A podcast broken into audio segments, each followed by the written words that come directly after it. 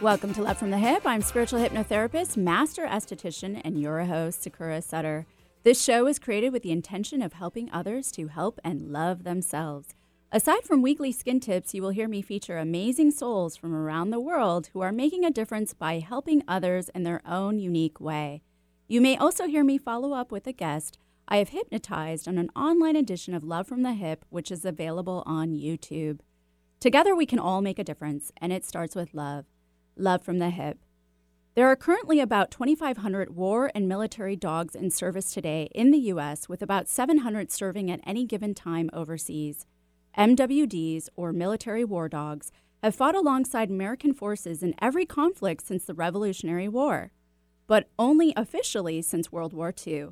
The practice of using dogs in battle goes back as early as mid 7th century BC Greece in the war waged by the Ephesians, where every horseman was accompanied by a dog.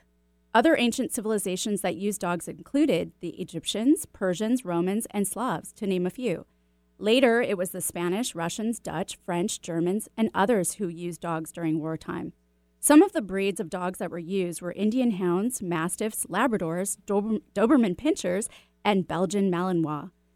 The dogs had different duties during war, which included fighting, serving as a mascot, delivering messages, pulling carts, searching and rescuing wounded men, tracking and detecting bombs and mines, scouting out snipers and booby traps, sensing ambushes, guarding base camps, as well as during World War II, they were used sadly for animal testing. Modern day military dogs are outfitted with cameras and microphones to relay audio and video to their handlers. They are used for sniffing out drugs and explosives, as well as for intimidating prisoners. They also jump out of airplanes and other military aircraft alongside their fellow soldier. Traditionally, as in World War II, U.S. military war dogs were returned home after the war to their former owners or new adopted ones. After the Vietnam War, however, U.S. war dogs were deemed expendable and were either euthanized or turned over to an Allied army prior to U.S. departure. Vietnam is the only war in which the U.S. war dogs sadly never came home. In 2000, however, Bill Clinton signed Robbie's Law, which allowed these dogs to be adopted after their service in the military so that they would no longer be euthanized. Approximately 5,000 dogs served in Vietnam, and according to the United States War Dog Association, war dogs saved over 10,000 lives in Vietnam. Military dogs generally spend eight to nine years in service. They are typically purchased from Germany and the Netherlands and are trained by what is called a puppy development specialist. They work with the puppies until six to seven months when they begin their training. They essentially help them prepare, the, prepare them for the jobs they will have. Only 50% of dogs make it through the training, and most dogs are said to be selected for their love of a ball or the Kong. It becomes part of their training in simulating a hidden bomb, and it becomes their so called paycheck for their years of service. After their training, MWDs are paired with one person who is called their handler. They build an unspeakable bond with their handler and will mourn the loss of them if it should occur. 90% of retired military dogs are adopted by their handlers, and retired military dogs, much like retired veterans, will seek out employment in law enforcement after their service. Military dogs, especially those that can detect bombs, also have a high monetary value. Those that have a 98% accuracy are said to be worth over $150,000. And like soldiers, military war dogs are awarded medals and honored for their acts of heroism. And unfortunately, like soldiers, they also can suffer from PTSD. In fact, about a year ago, the U.S. military officially recognized canine PTSD, or CPTSD. It is no wonder dogs experience PTSD, as mice and rats in lab studies have shown to exhibit PTSD as well. Symptoms of canine PTSD include hypervigilance, increased startle response, attempts to run away or escape, withdrawal, changes in rapport with their handler, and problems performing tasks. A lot of these canine PTSD symptoms resemble those of combat PTSD symptoms in soldiers. And like soldiers, some dogs can shrug off the trauma while, while others are severely affected. About 5 to 10% have shown signs of CPTSD, and according to researchers, like soldiers, they are genetically programmed to respond that way. Numerous genes and epigenetic influences have been suggested to have underlying susceptibility to PTSD. They somehow influence the hypothalamic pituitary adrenal axis, which is the brain's and body's stress response system that governs our fight or flight response. There is also evidence that early traumatic life experiences can set children and dogs up for PTSD through an environment gene reaction. Regardless of the cause or the chemical reaction that occurs for PTSD to, to develop, clinical studies have found that certain selective serotonin blockers eh, help dogs with PTSD. War dogs are a great model for study of PTSD in people. After all, they not only experience the traumas of war like a soldier, they also experience the brotherhood, the unspoken communication, the fearless desire to fight, and the ability to be hyper aware and in the present moment. They experience war as a soldier, except on four legs. Today, I have the pleasure of interviewing Ryan Matthews. He is an Army veteran who was a military war dog handler, TEDx speaker, author, and dog trainer. He will share his incredible journey, his work with elite Army canines, how he has dealt with his own PTSD, as well as how to overcome PTSD through dog training. So stick around after this quick break. Hypnotherapy helps you discover and explore deep, sustainable life changes. Let Sakura guide your communication with your unconscious mind. Rid yourself of negative behaviors, fears, pains, and emotions. Weight loss, smoking, childhood trauma, chronic pain, and much more can be addressed. Begin healing now. Just $100 for the first session. Learn more Sakura Skin and sakuraskinandmind.com. S A K U R A skin and mind mind.com. Bring out the healthy way of thinking you didn't know you had. Alternative Talk 1150, talk radio for the body, mind, and soul. Welcome back to Love from the Hyp. I'm spiritual hypnotherapist, master esthetician, and your host, Sakura Sutter. And don't forget to follow me on Instagram and Facebook and to subscribe and share my YouTube channel and podcast on Podcast One, Love from the Hyp, and that's HYP. Today I have the pleasure of interviewing Ryan Matthews. He is an Army veteran and former military war dog handler who worked with elite Army canines, a TEDx speaker, author, and dog trainer. Hey, Ryan, thanks for being here today. Hey, thank you so much for having me. I'm really happy to be here. Awesome. And where are you joining us from? I'm in Huntington Beach, Southern uh, California. Nice. so, how long did you work with military war dogs for? I got certified at Lackland Air Force Base in 2002. So I'm kind of dating myself. uh, I was 10 at the time. No, I'm just kidding. yeah, right. 2002 uh, until my discharge in the Army, which was in 2006. So I worked for with Army military working dogs uh, for four years. Okay. Uh, and then I got out and I worked as a civilian contractor where I worked a narcotic dog uh, in the Marshall Islands in Micronesia. Oh, wow. Okay. So, what was your experience like working with these dogs? Wow. It was incredible. And I didn't realize just how much of a bond you could have with a dog because I never had dogs growing up. I always had a love for animals. Um, but dogs really, the military working dogs, gave me this opportunity to really bond and connect like no other. Mm-hmm. And I truthfully had walls up as it related to my connections with people because of trauma as a kid. Mm-hmm. And so dogs really allowed me to open up my heart. Mm-hmm. And I'll, I'll, never forget my first military working dog, Raleigh, who I bonded with the most. And what kind of dog was he? Raleigh was a German Shepherd narcotic detection dog. And he was actually six years old when I got him. And he and I were stationed in Seoul, Korea and he was my first dog. So my first my first working dog love, and uh, he broke my heart Aww. when I had to leave Korea. Uh, Raleigh didn't get to stay. Raleigh had to stay, and I didn't get to stay. I had to move on to a new duty station. And that's one thing that I think is wrong. Uh, I feel like dog teams should really transfer together mm. rather than the dog stay and then the handler move on. Does that have to do with the job that they're trained in?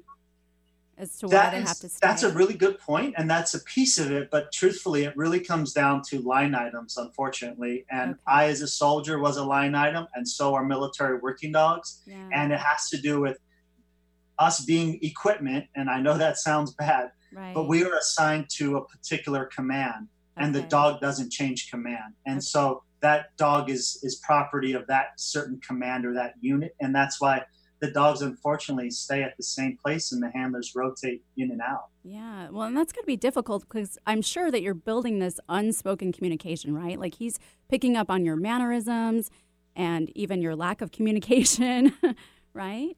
You got that right. It's like you know me. it's honestly an art. When we see a military working dog do detection, meaning they're sniffing for drugs or explosives, yeah. it's a true art is how i see yeah. it. It's a beautiful dance to see a dog work odor and i think it's just really incredible to see. And you're right it takes time to build that connection and that bond and that that art together of the handler knowing how to read the dog and the dog knowing how to read the handler and because it takes time to form again it's kind of unfortunate that we do yeah. move on and have to recreate that elsewhere yeah, and I bet there's a little bit of trauma too for the dog when they have to get a new handler, right? To dismiss their old handler. Like That's that. a really good point. And years ago, when I had just trained military working dogs, I would have said absolutely yes. Mm-hmm. But that would have been my projection to be transparent with you. Okay. What I've learned in training thousands of pet dogs is dogs are extremely resilient. And mm. surprisingly, if a new handler or new owner will treat that dog really well and have a great life with them, dogs will actually be like, hey, you're my new awesome human. Right. And I know that's not what people want to hear, but yeah. dogs are, yes, they're loyal, uh-huh. uh, but they're also loyal to who will be really good to them. Okay. And who will feed them. that's right. That's all part of it. So, how did you get involved with military war dogs? Right. I was very fortunate when I was stationed at my very first duty station in Germany. I was selected to drive for the colonel colonel was in charge of all the military police in Europe. And he asked me, what did I want to do after my tour was done working for him? And I said, sir, I want to be a dog handler. And he didn't like dog at the time, something else like protect the generals. But I saw these canine handlers on a deployment to Croatia. And when I saw those guys, I was like, that was ex- that's exactly what I want to do. That looks so uh-huh. awesome. Those guys are super chill. It seems like a good life. Yeah. And once I saw that, I knew that was exactly what I wanted to do. And so I asked for the colonel again. I really want to go canine, and eventually he helped put me in for it, and the rest the rest is history. well, awesome. Well, I hate to interrupt you, Ryan, but we're going to have to take a quick break. So everyone, stick around for more love from the Hyp. Post traumatic stress syndrome affects people from all walks of life, triggered by sexual assault, traffic, collisions, warfare, or other threats to life. PTSD is a killer. Every day, an average of 22 veterans commit suicide due in part to PTSD. Retired U.S. Colonel Debbie Simpson struggled with her own PTSD following a military career specializing in critical care. Debbie turned to dancing as a way to heal unresolved grief, guilt, and shame caused by the losses of war. The benefits were so great that she founded the nonprofit Battlefield to Ballroom, a unique approach to assisting other brave warriors. Battlefield to Ballroom has partnered with famed dance company Arthur Murray International to help veterans in need. If you or someone you know can benefit, log on now to battlefieldtoballroom.org. That's battlefield the number two, ballroom.org. Life is a dance, and you can give the gift of the first steps towards recovery. Donate at battlefieldtoballroom.org today. Men, care for your skin properly, starting with your face. Sakura Skin and Mind offers their Gentleman's Groom Clinical Facial for just $120. Designed for your rugged skin, a deep cleansing clinical facial is like a one-two-three punch to wrinkles, age spots, and problem skin. Tame those brows, ears, and nostrils. Sakura Skin and Mind, erasing wrinkles one clinical facial at a time. Learn more at sakuraskinandmind.com. S A K U R A, skinandmind.com. At Madsen Medical Spa, our goal is a healthy, beautiful you. We're a full service medical spa, but our focus is educating people on maintaining health and wellness. We're excited to announce a new addition to our menu Nootropic Popular Beverage. This magical drink formulation alleviates unnecessary snacking while keeping you focused and alert throughout your day. It satisfies your hunger, renews your energy, enhances your mood, diminishes aches and pains. Essentially, it makes you happy. And who doesn't want to be happy? Patients have already been raving about Nootropic Popular Beverage. They've elevated their mood while losing inches in the process. It's safe, natural, fast, and effective. Drink happy, feel happy. Nootropic Popular Beverage. Happiness in a cup. Available at happytoelevate.com. That's H A P P Y T O E L E V A T E.com. Or call 206 234 9188. Warning, you may feel happy. Is your tween starting to experience a change in their skin? Want to get them on an easy at home routine and have good skin hygiene? Allow Sakura Skin and Mind to help your tween out. This brief, deep cleansing, and educational 35 minute facial is just enough to get your tween, ages 10 to 12 years old, started off in the right direction. Sakura Skin and Mind uses the latest in the clinical skincare industry to care for your tween the right way for just $65. Sakura Skin and Mind, treating skin out there with an ounce of treatment and a pound of protection. Call 206 730 7429 or go to sakuraskinandmind.com.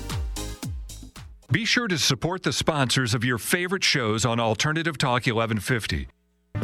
Welcome back to Love from the Hyp. I'm spiritual hypnotherapist, master esthetician, and your host, Sakura Sutter. Don't forget to tune in right here on KKNW every Wednesday at 2 to 3 p.m. for more Love from the Hyp. Today, I have the pleasure of interviewing Ryan Matthews. He is an Army veteran and former military war dog handler who worked with elite Army canines, TEDx speaker, author, and dog trainer. So, before the break, you were telling us how you got involved with military war dogs, but why did you join the Army? Oh, geez. I don't know if you're all are ready for that story. oh, we're ready. okay, good. Well, it's definitely not because I was patriotic. It was because I was a drug dealer. Okay. And my friend tried to rob me of my own drugs. And my brother taught me in the drug game, you, you never trust anybody. And so I was ready for whatever would happen anytime I had drugs on me or was doing a deal. And so I had a knife in my shoe. And when my friend tried to rob me, obviously I didn't know that was going to happen. But again, I'm always ready for anything. I tried to stab him. Mm. Now, I did not know what I was doing. So when I tried to, I can laugh at it now. It wasn't funny at the time. Right. When I tried to stab him, the knife slips and I nearly cut my finger off. Ugh. So I didn't stab him. I pretty much stabbed, Stabbed myself. yourself. Yeah. And he threatened to blow my head off with a shotgun. A few days later, he called my work. Mm. And I ran away. Mhm. I had why I joined the army. I went to the army and I said, "Give me two things. Give me a military police because I want to clean my act up, Hmm. and give me stationed really far away. I wanted to run and hide."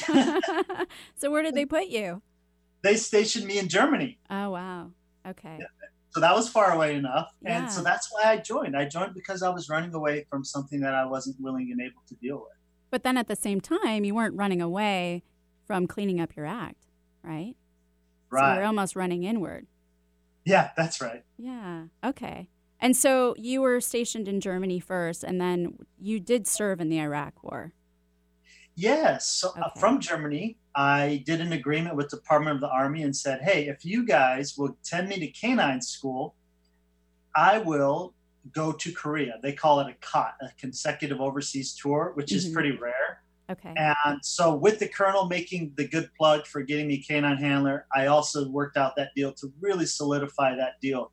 And so, I went to Korea after Germany. And then, after Germany, I was stationed at Fort Carson, Colorado, which is where I deployed out of. Okay. All right. So what kinds of things did you do with these dogs? What were you know, your it was duties? a lot of training when we were not on mission, stateside, that is. It was a lot of training. So, a normal day would be picking up a lot of dog poop Oh, and the unglorified stuff people don't really realize or think about No. uh, as it relates to working dogs. And but what we would do is we would go to like a big warehouse, and then we would place either narcotic for a narcotic dog or explosive components for an explosive detection dog, and then we would one by one, meaning each dog team would yeah. go in and search that warehouse and hopefully find the training aids. And that's important because that allows the dog to be rewarded, which you so eloquently pointed out, usually by a ball or a Kong Uh-huh. is the motivator. And the dog needs that so that they want to keep working, like you mentioned, paycheck. Right. So, how did and that so- transfer then? I mean, because that was just kind of fun and training, right? I mean, there is still a level of seriousness in that. But then how did that transfer into like real war? I mean, was the dog just on on par? Well, for the most part, yes. And here's what's cool about dogs. They don't necessarily know that we're in Iraq versus Arizona. They're okay. like, "Oh, it's just hot out," right? Right they don't really know those, nor do they really care. When we tell them the command to search, they start working. And mm-hmm. so whether, and they're working not to find the bomb that may blow up, they don't know that. They're just searching for the odor that we train them to respond to, meaning usually sit, mm-hmm. because they know when they find that odor and they sit, they get to play with their toy. Right. That's all they're doing is they're really just they're searching so that they can play. Okay. But I would imagine still, with that being said, I mean, they were picking up on your energy, and you've got to have more anxious, nervous energy with all that adrenaline running, right? You're so right. So, um, did that make the dog react a little differently? It did. And, you know, I I talk about this in my second TEDx talk, which is coming next month. And I share on in this talk how on my very first bomb threat sweep, I was panicked and just out. I'll, I'll, give you the line. I was panicked and outright rude to my canine Zito. And as the lights and sirens were wailing through the street on the way to the bomb threat sweep, Zito was barking and I yelled at him to shut up. Right. So he felt my panic. Mm-hmm. And so he was barking and, and getting worked up with me. And I was honestly scared because I didn't know what to expect. They said there was a bomb in a Walmart. And because I took my job so seriously, I literally thought that there was. And so, yes, everything does run down leash. And yeah. so, what, however, I'm feeling, the dog will often feel as well. Okay. All right. So, a lot of these jobs actually did inflict trauma for you. Very common. Absolutely. And then the other part of that is similar to humans, where some have more resiliency than others. Mm-hmm. Some are more sensitive than others, right? And so some dogs get impacted by PTSD, and also same with people, right? Yeah. And so what happens in that situation? Do they get a break? Take a sabbatical? I mean, you're you're at war, so there's really no break, right? That's a really great question. And so my dog got injured seven months on into our deployment. And so because Zito got hurt, he was Zito was my German sh- explosive German Shepherd that I deployed with. And so because Zito got injured, because we're a dog team, he and I came back together after seven months in the war zone. Mm-hmm. And Zito was deemed undeployable, meaning he had to work stateside. Okay. Now, Zito didn't necessarily have PTSD. However, he got injured. So they didn't want to put him through the strenuous work of combat. Right. Okay. Now, did you know that you were experiencing PTSD at the time? No, I didn't have a clue. In fact, the interesting part for me was when I got back from the war, I was due to get out of the army two months later, and that's what I did.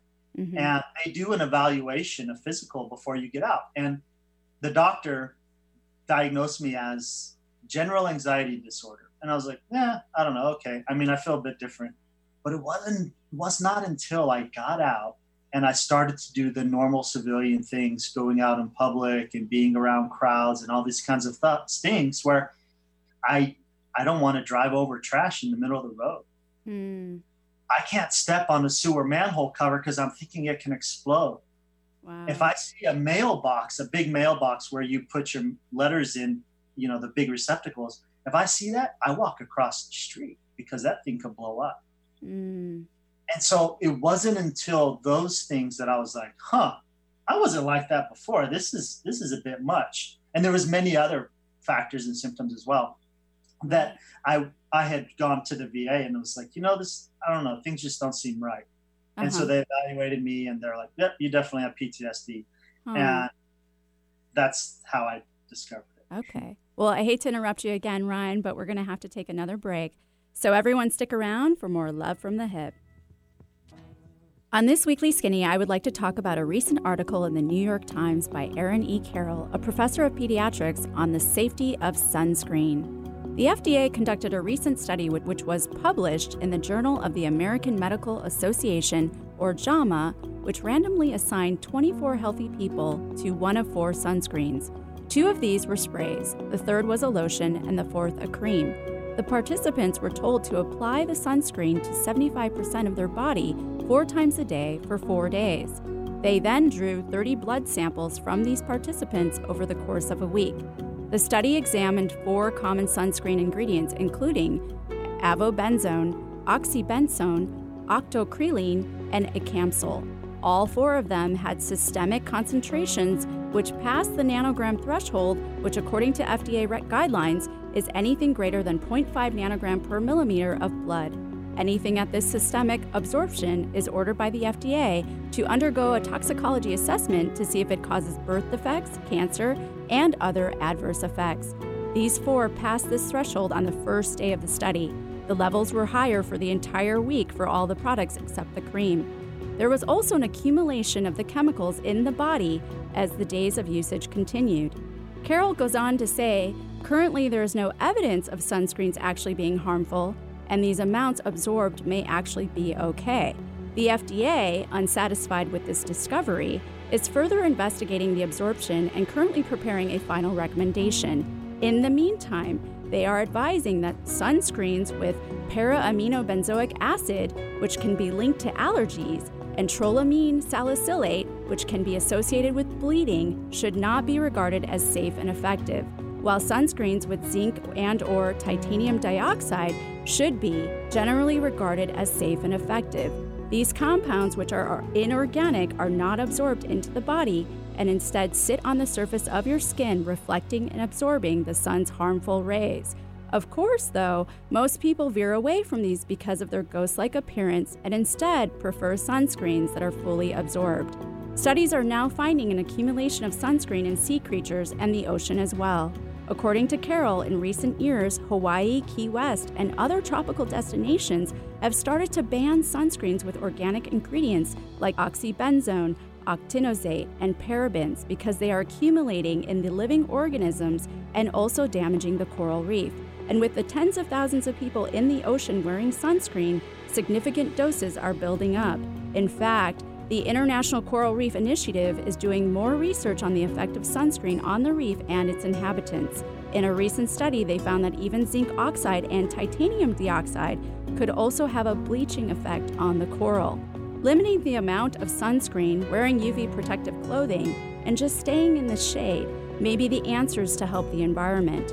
Of course, the alternative to not wearing sunscreen at all is potentially getting skin cancer, which is so much worse.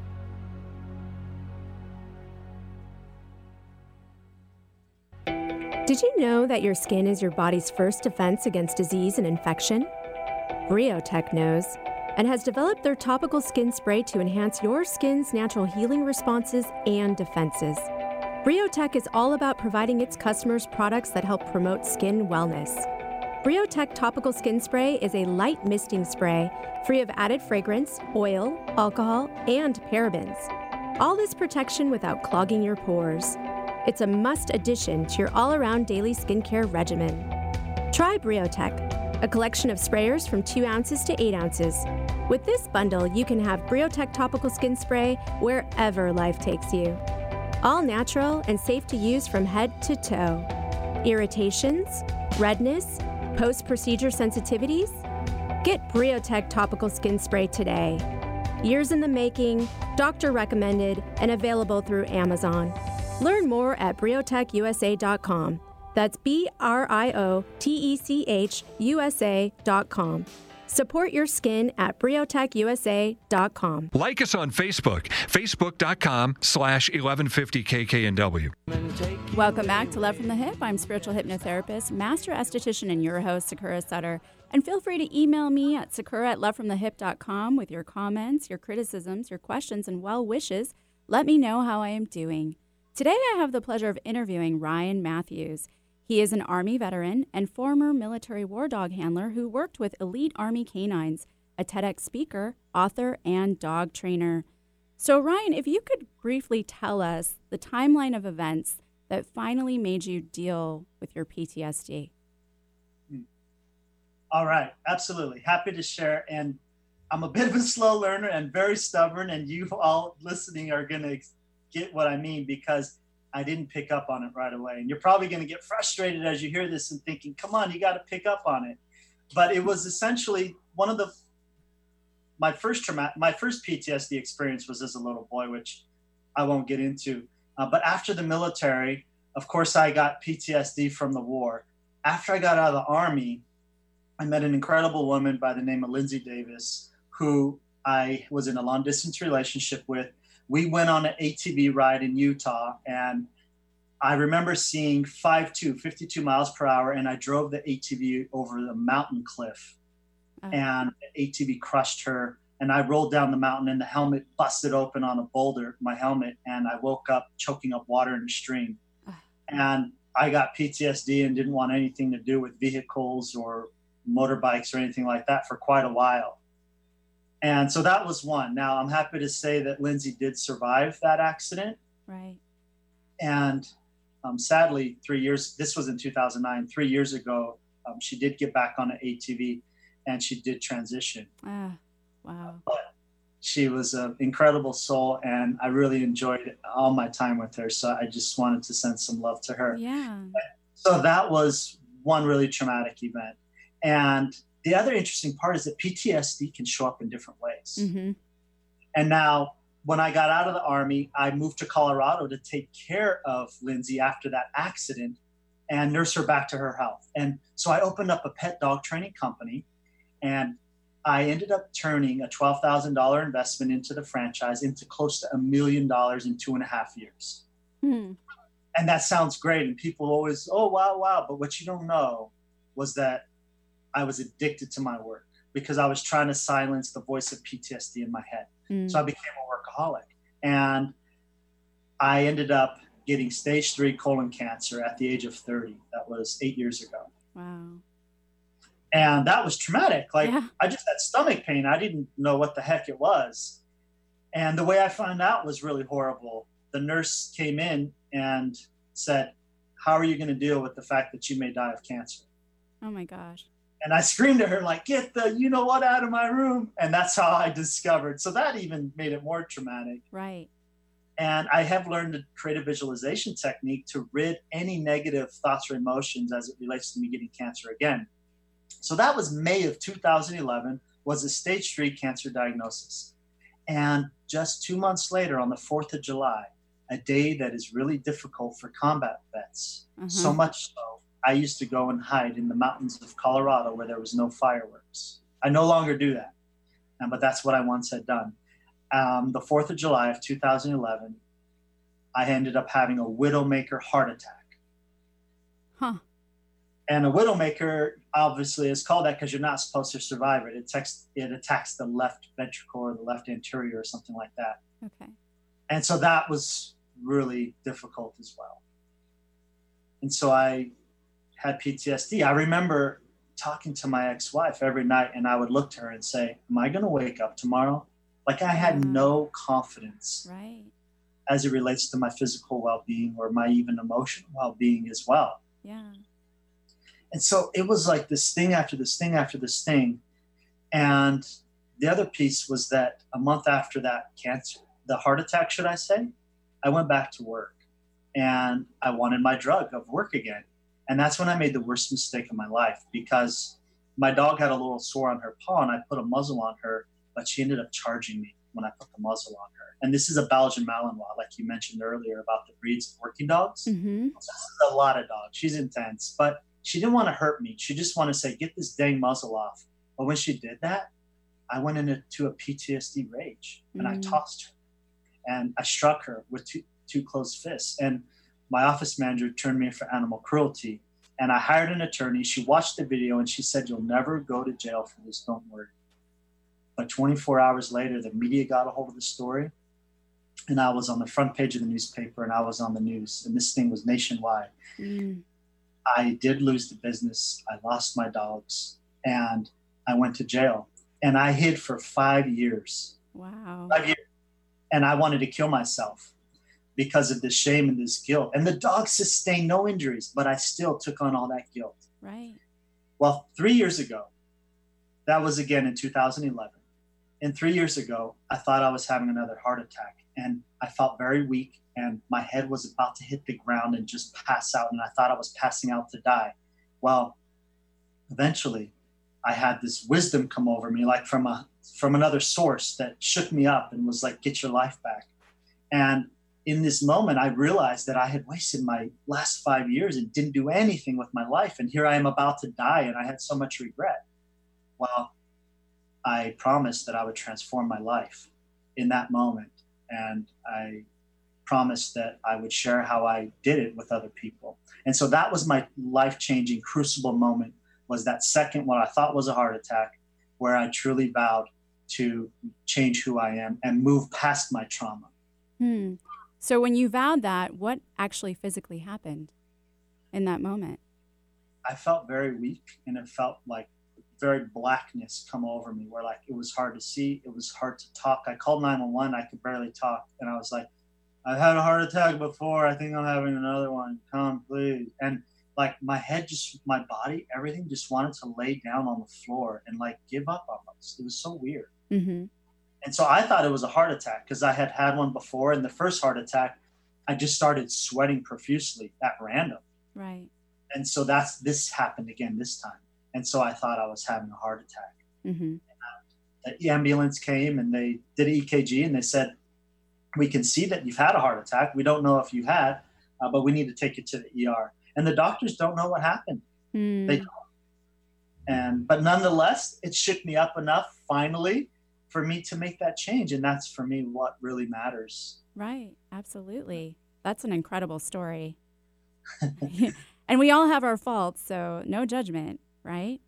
So, what kind of work did you end up doing to help yourself heal and overcome PTSD? my friends that know me say I go 150 at whatever I do, and that's what I did with this healing. So I had done shamans, talk therapy, acupuncture, float therapy, numerous retreats on PTSD, read multiple books. I've done EMDR, EFT, emotional freedom technique, emotional freedom technique, which is like a tapping. Mm-hmm. So I've done just I've done hypnosis once and I, I do want to talk to you about that one day because um, I'm interested in, in hiring you for that. so I've done just about everything that's out there. Yeah.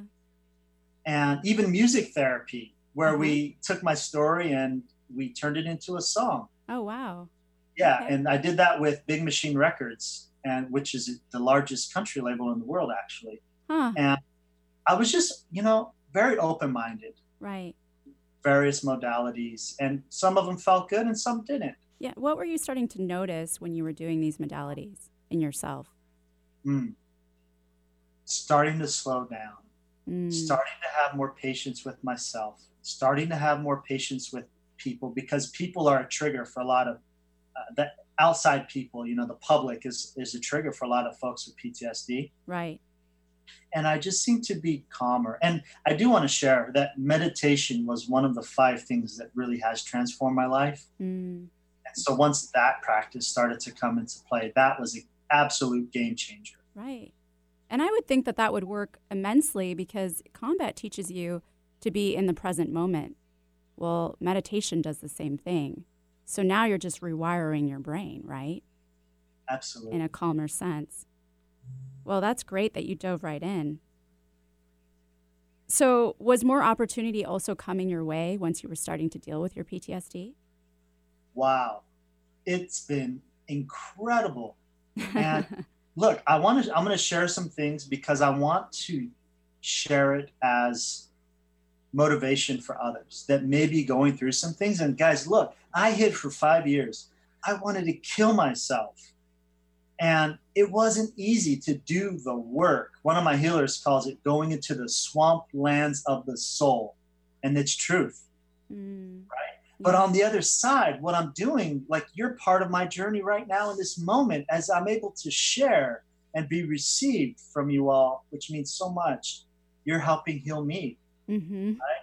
and so the more I've shared on these on the radio, on the TV, the more it's just now being I'm just being a vehicle of a message and information to share with other people to help up level and uplift them. Right.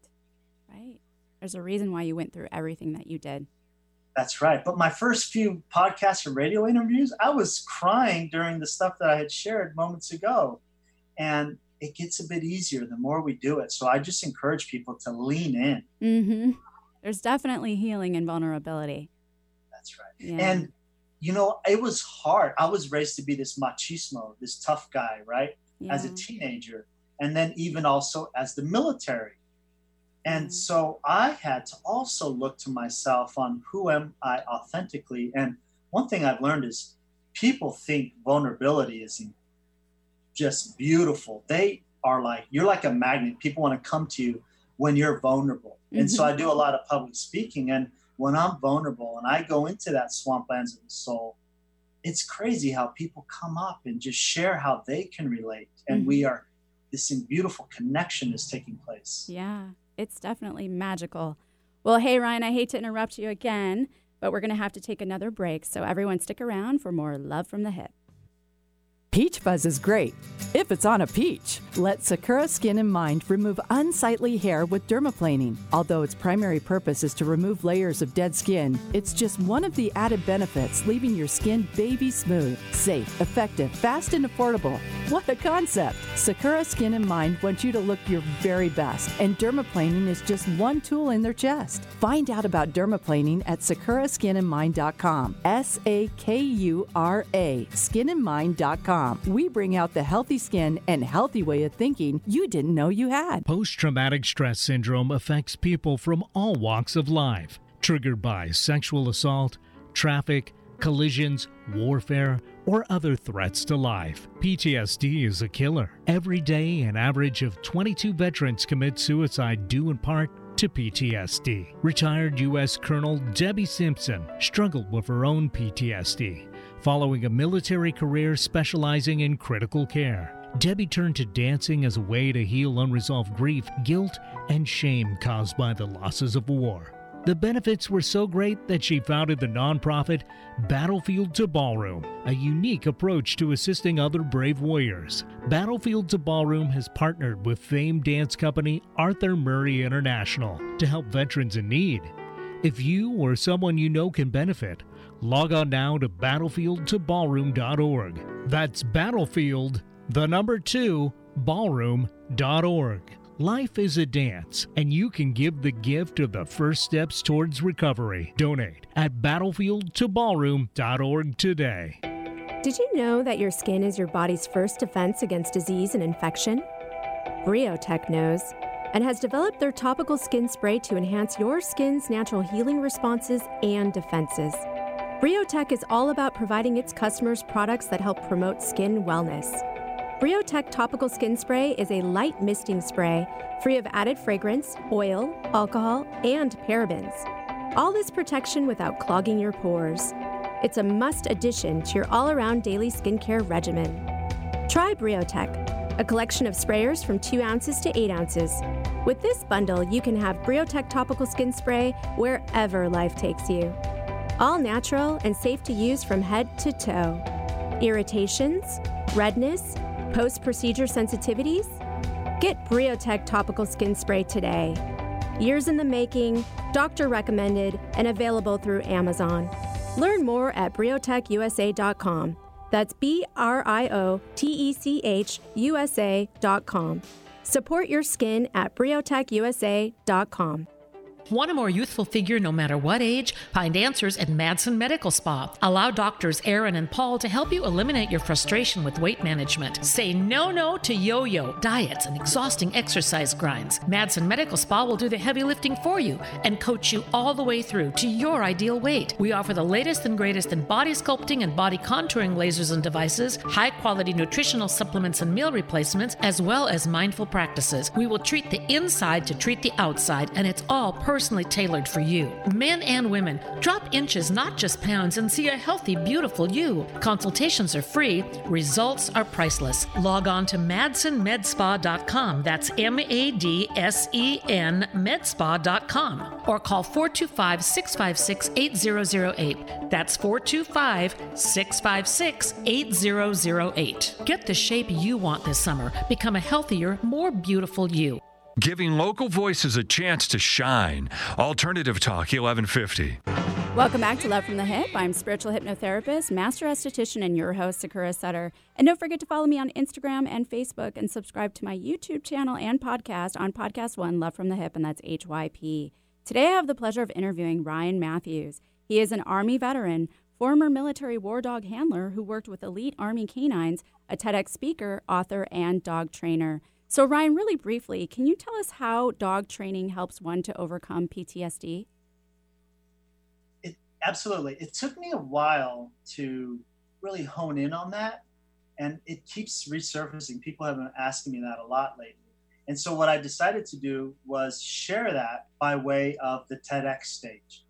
And so, on August 18th, I'll be sharing the life lessons that dogs teach us. Mm. And what I will be talking about is three main points. And one is dogs teach us how to be enthusiastic, right? And so a lot of times when we have trauma or PTSD, we're very monotone and very held back. But when we start to come out of our shell and be enthusiastic, when we see people and kind of like use dog as your role model, how they're so happy and cheerful, and be enthusiastic to kind of make others feel really important, right? And so, in making other people feel important, you're going to start to feel better and important yourself, is one. The other piece is unconditional love, which dogs have shown me time and time again. And so, if we, as those with PTSD, can remember unconditional love, because there's going to be all these triggers, and we're going to want to put up walls as it relates to our feelings and our emotions and, and be numb. But it's really about leaning in and loving unconditionally it's really going to be a game changer to move past trauma. Again, those little voices going to mess with you, but leaning in with that unconditional love. Uh, and then the other part is that dogs teach us is they don't take things personal. In the instance of when they fight, they get over it quickly. They get over drama. And the same thing holds true with us with PTSD and trauma is we're going to have drama every now and then. We're going to get triggered and we're going to act dumb maybe and have some regret. At least that's been my truth. Yeah. But if we don't take things so personal and we're not always thinking everyone is out to get us, I feel like our, we can let our shoulders drop. That's wonderful. And we can let our guard down a bit more. Okay. And when we do screw up, again, don't take it so serious and don't take things so personal when we feel like people are potentially attacking us or saying stuff about us. Because again, dogs are so in the moment and they're not taking things personally. Mm-hmm. And so the three things would be again, and be enthusiastic, love unconditionally, and to not take things personally. Okay, that's excellent. Well, what's what's one takeaway for, for today from your personal transformation that you can share with my listeners? Sure, it's really this is going to maybe be the comfortable thing that people may want to hear, but it's the only way through it is through it. Mm if we want to overcome something, we can't avoid it. We got to face it and we got to lean in and do the work. And I promise you, if you really lean in and do the work, you will get, you will feel much better. Okay. And can I ask you, with everything that has happened to you and your whole incredible journey, but with cancer and the Widowmaker and everything else, would you do it all over again? Wow. I would say yes, because I would never be where I am now without all of that. Right. Okay. And then I also want to ask you you still have current triggers for PTSD, right? Absolutely. But okay. what I do is I don't want to put my back to the front door at a restaurant, but I do it. Or I don't want to step on the sewer manhole cover, but I do it.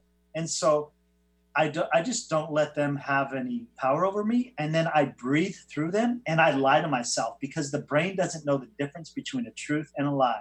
So I tell myself, I'm so happy right now. okay. So you're just pushing through it. That's right. Okay. So, how can my listeners contact you or learn more about you?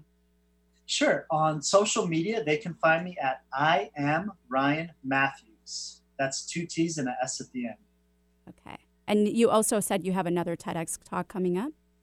Yeah, people could Google Ryan Matthews TEDx speaker.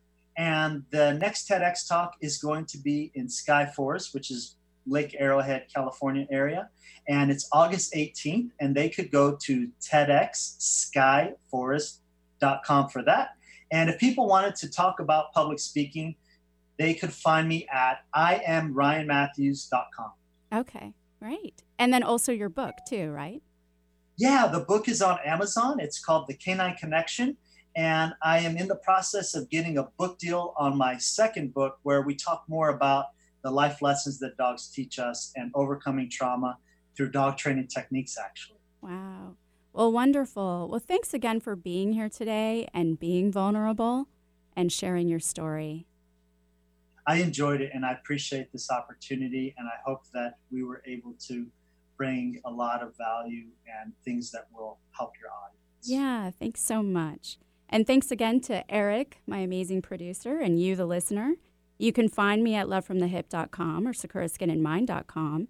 You can also follow me on Instagram or on Facebook and subscribe to my YouTube channel as well as my podcast on Podcast One, Love from the Hyp, and that's HYP.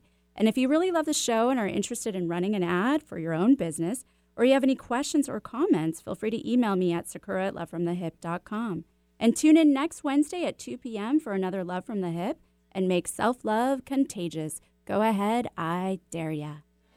Peach fuzz is great if it's on a peach. Let Sakura Skin and Mind remove unsightly hair with dermaplaning. Although its primary purpose is to remove layers of dead skin, it's just one of the added benefits, leaving your skin baby smooth, safe, effective, fast, and affordable. What a concept! Sakura Skin and Mind wants you to look your very best, and dermaplaning is just one tool in their chest. Find out about dermaplaning at sakuraskinandmind.com. S A K U R A, skinandmind.com. We bring out the healthy skin and healthy way of thinking you didn't know you had.